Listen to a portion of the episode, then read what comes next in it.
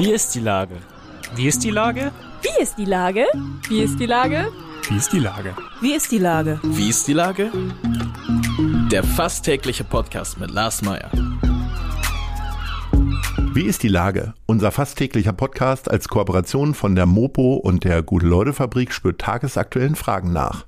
Seit 2020 kommen prominente Lenker und unbekannte Denker, also Barkeeper, Bäckerinnen oder Bürgermeister, knapp 15 Minuten zu Wort. Die Auswahl ist rein subjektiv, aber immer spannend und überraschend. Mein Name ist Lars Meyer und ich rufe fast täglich gute Leute aus Hamburg an. Und der Werbepartner, der das in dieser Woche möglich macht, ist Ahoy. Gutes Radio für gute Leute. Der neue Radiosender für die Stadt Hamburg mit guter Musik, großartigen Podcasts und spannenden Beiträgen. Ahoi Radio nimmt seine Hörerinnen mit auf eine eigene Welle und schafft ein trendsetzendes Programm. Hört mal rein. Das war Werbung. Herzlichen Dank. Heute befrage ich den Chef der Hamburger Kulturbehörde, Dr. Carsten Broster. Ahoi, Carsten. Moin, Lars. Lieber Carsten, meine Güte, hast du dich gefreut, äh, dass es mit Ahoy einen neuen Radiosender in der Stadt gibt? Also zumindest, äh, wenn man äh, davon ausgeht, dass du die Tweets der Kulturbehörde schreibst. Aber mal ganz ehrlich, was hast du als erstes gedacht, als du von der Idee erfahren hast? War das eher so, ach, das hätte ich auch gerne gemacht, aber die Stadt braucht mich an anderer Position oder eher gut, dass ich das nicht machen muss? Eher gut, dass es jemand macht, um mal eine dritte Option zu nehmen, weil ich tatsächlich mich über jeden freue, der sich einbringt in die Möglichkeiten, wie wir uns in der Stadt besser noch informieren können, besser austauschen können und einfach die, die Medienlandschaft bunter gestalten. Und jeden, der heutzutage den Mut hat, das noch zu machen und zu sagen, ich geh da einfach mal drauf und guck mal, was draus wird. Das finde ich, äh, wird der Sache gut tun. Und da ich ja weiß, was ihr sonst schon so in der Vergangenheit angestellt habt, bin ich ganz zuversichtlich, dass das auch sehr bunt und sehr gut und sehr bereichernd werden wird.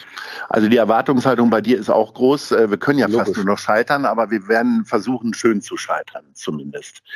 Also ähm, soll man dann ja aufstehen, weitermachen und dann beim nächsten Mal besser scheitern. Das ist so wie äh, Olli Wurm, unser gemeinsamer äh, Bekannter, ja sagt, äh, äh, hinfallen ist auch eine Fortbewegung oder so ähnlich. Er wird mich irgendwann korrigieren wieder. Ja. Äh, sag mal, aber warum ist das denn eigentlich noch so kompliziert mit diesem Radio machen? Wir werden ja jetzt eine, eine, App machen, also einen ganz neuen Weg gehen, weil UKW ist voll und irgendwie auch nicht mehr ganz so modern. Ähm, ist das noch zeitgemäß? Also jetzt erst in acht Jahren wieder Sendelizenzen zu vergeben und auch nur so wenige? Naja, es ist einfach die, die, die rechtliche Lage und tatsächlich ist es eine Mischung aus dem, was die Europäische Union in ihre sogenannte AVMD-Richtlinie hineinschreibt. Äh, das musst du dir nicht merken, das könnte die Landesmedienanstalt auch erklären. Und dem, was sich dann daraus ergebend in den äh, Rundfunk- und Medienstaatsverträgen von äh, den 16 Ländern und auch von Hamburg und Schleswig-Holstein wiederfindet. Also ja, es ist kompliziert. Halte ich es für zu kompliziert? Ja, auch. Sind schon Mehrheiten da, es einfacher zu machen? Leider nein, aber an dem Brett wird weiter bohrt. Na gut, bohrt ihr mal, wir machen in der Zeit äh, genau. äh, letztendlich Radio. Du gibst ja äh, im Grunde fast täglich bei Twitter neue ähm, Songideen weiter, beziehungsweise es geht ja eigentlich eher um Inhalte. Äh, äh hörst du, also du machst da ja fast täglich so einen Tweet. Ähm, hörst du tatsächlich immer wieder nur auf Inhalte? Also hörst du nicht mal irgendwie auch mal so ein paar Spaßlieder? Natürlich höre ich auch Spaßlieder und viele Sachen, die ich da twittere. Sind Wo ja fängst du denn an zu schunkeln? Zu schunkeln, das habe ich für mich ganz früh verworfen. Schunkeln ist nicht, nicht, nicht meine Musik, dass ich bin Westfale, kein Rheinländer. Insofern ist Schunkeln haben wir genetisch schon nicht vor, ist nicht vorgesehen im Programm.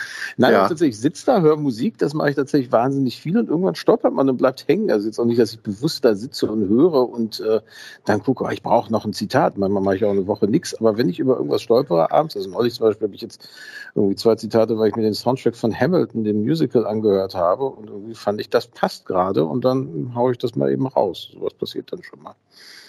Wie wichtig ist für dich denn Musik tatsächlich? Also du musst ja jetzt, du kannst ja eigentlich keine Kinder hervorheben als Vater aller Kulturabteilungen, aber Musik ist ja schon auch was Besonderes in deinem Leben, ne? Na, ich kann nicht ohne, konnte ich noch nie. Ich kann aber auch nicht ohne sagen auf Papier gedruckte Buchstaben. Das gehört dann schon auch dazu, aber das äh, teile ich jetzt nicht in gleicher Art und Weise penetrant. Nee, Musik ist tatsächlich ein ganz unmittelbarer Bestandteil meines Lebens und ich merke, dass ich in ganz vielen Situationen einfach Musik brauche und äh, mir die dann auch hole. Und ohne kann ich nicht. So ein bisschen wie bei Loriot. Ne? Also Leben ohne Musik ist möglich, aber dann doch sinnlos. Insofern machen wir es mal lieber mit Musik. Ist denn, äh, ist es dir denn gegeben, auch ein Instrument zu spielen? Äh, nein, überhaupt gar nicht. Ein Jahr Blockflöte in der Grundschule und das dann ich weiß nicht, ob die Flöte mich verworfen hat oder ich die Flöte. Das war nichts. Singen kann ich auch nicht, falls das die Nachfolgefrage ist. Ja, das hatten wir ja neulich schon mal. Wir hatten genau, ja ein Gespräch mit Katharina Fegebank, wo die fröhlich gesungen hat und du bist genau. eher stumm geblieben. Ja, weil ich euch das euch zu sehr mochte. Das hätte sofort Aber, einen Abriss im Stream nach sich gezogen. Und jetzt, wo ihr Radio macht, wäre es ja noch schlimmer, wenn die Leute jetzt nach dem suchen, um die Frequenz zu wechseln. ja. Insofern bleibe ich beim Sprechen. Wie ist es denn, äh, wird sich denn reizen und welches Instrument wäre es denn dann? Also wenn man jetzt, ich meine, es gibt ja viele Möglichkeiten, irgendwann wird uns vielleicht nur noch ein Chip eingesetzt und dann zack, kannst du E-Gitarre spielen oder was? Ja, aber das wäre ja langweilig. Also sozusagen den Chip, damit man E-Gitarre spielen kann, wäre schon völlig beknackt. Nein, also tatsächlich ähm, ich weiß nicht, ich habe so einer meiner engsten Freunde hatte die unfassbare Fähigkeit, sowohl auf dem Klavier als auch auf der Gitarre, einen Song, den er einmal im Radio gehört hatte, danach irgendwie wiedergeben zu können. Und ich muss sagen, nun bin ich mittlerweile verheiratet, Vater von zwei Kindern und die Qualität ist nicht mehr so wichtig. Aber sagen, damals war das schon schwer beeindruckend, welchen Effekt man mit dieser Kompetenz haben konnte. Das fand ich durchaus interessant. Aber ich glaube tatsächlich, Gitarre spielen können würde ich schon gerne. Ob ich das irgendwann, wenn ich gar nichts anderes mehr zu tun habe, mal mache, weiß ich nicht, weil ich nicht weiß, ob meine Gichtklaue dann noch zum ausreichenden Greifen der Akkorde reichen würde. Kommen wir mal zu einem Thema, was dich sicherlich auch sehr bewegt hat. Wir sind ja jetzt quasi in einer fußballlosen Zeit. Ähm, blicken wir noch mal zwei Wochen zurück. Da hat dein äh, Lieblingsverein Schalke 04 den Aufstieg geschafft und vor allen Dingen natürlich mit einem sehr rasanten äh, Schlussprogramm. Äh, wie sehr erfüllt dich das denn mit Glück? Also ist dein Leben jetzt perfekt, wo Schalke wieder in der Bundesliga ist? Na, perfekt nicht, aber es trägt schon erheblich dazu bei, dass es mir besser geht. Das ist schon so. Ich bin in Gelsenkirchen-Schalke tatsächlich aufgewachsen, also auch in dem Stadtteil. Insofern kann ich gar nicht anders als mein Leben ein bisschen auch an die Schwingungen dieses Vereins koppeln. Ich habe geweint, als die Anfang der 80er Jahre das erste Mal abgestiegen sind. Nicht so heftig wie Charlie Neumann, das Vereinsfaktotum, aber schon erheblich. Und ich verfolge das selbst jetzt hier in Hamburg sitzend immer noch regelmäßig. Das hat mich wahnsinnig gefreut, vor allen Dingen auch nach dieser Saison, die ja mehrere Häutungen mit sich gebracht hat. Man hat sich von Tönnies verabschiedet, was richtig war. Man hat sich von Gazprom verabschiedet, was echt überfällig war. Und dann noch mit dem großartigen Mike Büskens als Trainer dann diesen Aufstieg hinzubekommen. Und der setzt sich jetzt dahin und sagt, übrigens, ich mache jetzt wieder den Co-Trainer, einen anderen Cheftrainer sucht ihr euch. Das ist mir zu stressig, wenn ich jetzt weitermache. Das ist schon echt, das sind wieder Geschichten, die kann nur dieser Verein und dafür liebe ich ihn. Was auch eine Besonderheit war, war ja letztes Jahr der Kultursommer, der sehr stark von der Kulturbehörde gefördert wurde. Also nicht sehr stark, sondern ihr habt ihn überhaupt möglich äh, gemacht. Dieses Jahr ist dann doch wieder eher Essig und wir sind alle wieder darauf äh, äh, angestellt, eingestellt, dass wir äh, die normalen Kulturorte besuchen. Warum ist dieses Erfolgsmodell nicht weiterführbar? Also ist es nur das Geld oder war das, ist es einfach auch eine zu große Kraftanstrengung für alle gewesen? Naja, zum einen ist es schon das Geld, was in der Dimension, das waren ja 10 Millionen Euro, einfach nur aus Corona-Mitteln zur Verfügung stand. Dann kam aber noch hinzu, dass das natürlich im letzten Jahr auch eine Situation war, in der einfach sich unglaublich viel aufgestaut hatte nach dem ganzen langen Lockdown. Also wahnsinnig viele Sachen sind produziert worden, weil sie auch gefördert worden sind, waren aber noch nie auf einer Bühne und mussten raus. Das ist in diesem Jahr ja ein bisschen anders, weil ja durchaus alles geöffnet gewesen ist die ganze Zeit. Und wir eine, durchaus eher die Frage haben, wie kriegen wir die Leute jetzt auch wieder an die Orte und in die Orte, an denen Kultur regelmäßig stattfindet, weil die sind mir momentan für meinen Geschmack noch ein bisschen zu leer. Da müssen wir alle aus unserem sozusagen Pandemietrott raus und tatsächlich mal wieder in die Theater, in die Kinos und in die Konzertsäle und Clubs hinein. Ich hoffe, dass wir das noch lernen. Und es ist ja nicht so, dass wir gar nichts machen. Also wir fördern Kinder- und Jugendkultur, die äh, outdoor stattfinden wird über den Sommer und wir fördern auch tatsächlich Veranstalter, die sagen, nochmal eine Bühne äh, aufbauen, um was Besonderes zu machen. Aber wir machen es nicht mehr in der Größenordnung des Kultursommers, sondern wir machen es an den Stellen, wo wir damit tatsächlich noch unterstützen können. Und ich hoffe einfach, dass unabhängig von allem anderen der Lerneffekt, dass Kultur im Sommer draußen in Hamburg geht, dass der auch bleibt, ohne dass wir da als Stadt jetzt wahnsinnig viel zusätzliches Geld auf den Tisch legen müssen, einfach weil man das macht, weil es das Richtige ist im Sommer. Du zusammen mit deinem Kollegen Michael Westhagemann von der Wirtschaftsbehörde die Touristen als neue Zielgruppe entdeckt für die Hamburger Kultur. Wann geht es denn damit los und äh, warum ist das so attraktiv?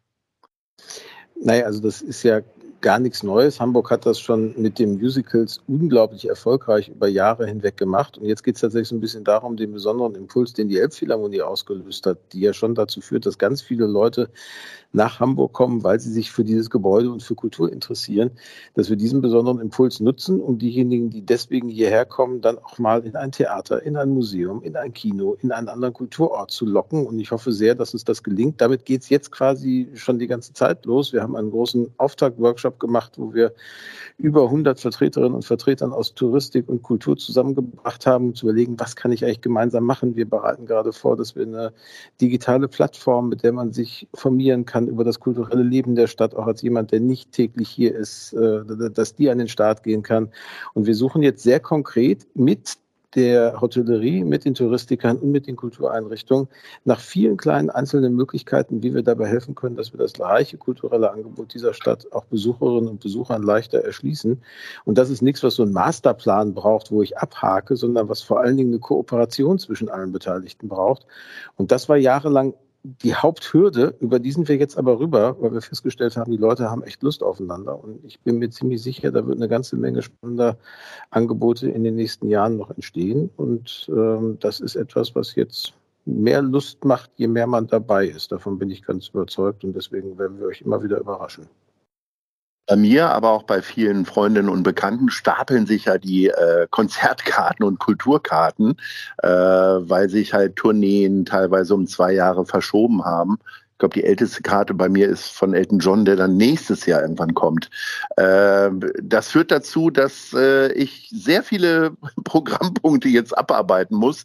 Die Wochen sind teilweise recht stressig, also fast so stressig wie bei dir. Du bringst ja auch jeden Abend in irgendeiner Kulturstätte hängst du rum. Äh, aber was ist denn so dein Sommerhighlight? Worauf freust du dich außer natürlich auf den Bundesliga-Start, aber im kulturellen hier? Also ehrlicherweise freue ich mich im Sommer darauf, mal zwei Wochen wieder außer Landes zu kommen. Das ist jetzt durch die Pandemie auch lange weggeblieben. Also tatsächlich mhm. ist Reisen ja auch eine Kulturtechnik und ich freue mich auf zwei Wochen Südfrankreich. Das muss ich ganz ehrlich sagen, das ist schon unbändig das, was uns in der Familie gerade am meisten Lust macht. Und ansonsten freue ich mich immer, ich verpasse diesmal leider den Auftakt, komme leicht zu spät, ähm, darauf, dass dann die Festivalsaison losgeht, in der Regel mit dem Sommerfestival auf Kampnagel, was ich jedes Jahr einen echten Gewinn finde. Und dann geht's weiter. Dann kommt äh, Harbourfront, dann kommt Reeperbahn Festival, dann kommt das Filmfestival und dann öffnen schon die Theater und dann sind wir wieder mittendrin in der Saison. Und ehrlicherweise jetzt gerade ganz aktuell, wenn wir Sommer mal nehmen, die, die Triennale der Fotografie hat angefangen. Und ich kann allen Leuten nur raten, Anfang Juni, wenn die Festivalwoche ist, in der Pfingst, über das Pfingstwochenende, die unfassbar vielen ganz großartigen Angebote wahrzunehmen, die da rund um das Thema Fotografie in allen großen Hamburger Kultureinrichtungen stattfinden wird. Spannende Ausstellungen und ganz, ganz viel tolles Programm drumherum wenn man äh, wie du äh, tagsüber in der Kulturbehörde abends dann in den Kulturstätten abhängt, äh, braucht man ja auch mal ein bisschen Sonnenschein, ne? Dass man zumindest so wie mhm. wir beide kriegen dann eher rote Haut, andere werden braun. Äh, wir sind nämlich jetzt schon bei der Top 3 und ich hätte gerne so deine Lieblingssonnenplätzchen.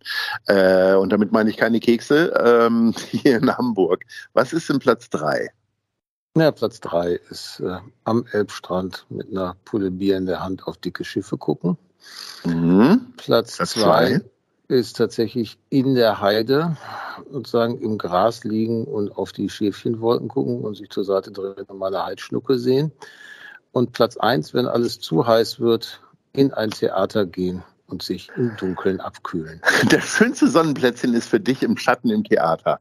Ja, sicher. Das ist, du schaffst es immer wieder, die Kultur nach vorne zu schieben. Lieber Carsten. Ich habe eine äh, Aufgabe, war, Lars. Du weißt es war, es war eine große Freude mit dir. Und äh, wenn du weiterhin so artig Werbung für Aue machst, dann bin ich mir sicher, dass du demnächst auch mal wieder einen Songtitel nicht wieder, sondern überhaupt mal einen äußern darfst, den wir dann extra nur für dich spielen. Vielleicht beim nächsten Mal. In diesem Sinne, Ahoi. Mach es gut. Tschüss. Tschüss. Eine Produktion der Gute-Leute-Fabrik in Kooperation mit der Hamburger Morgenpost.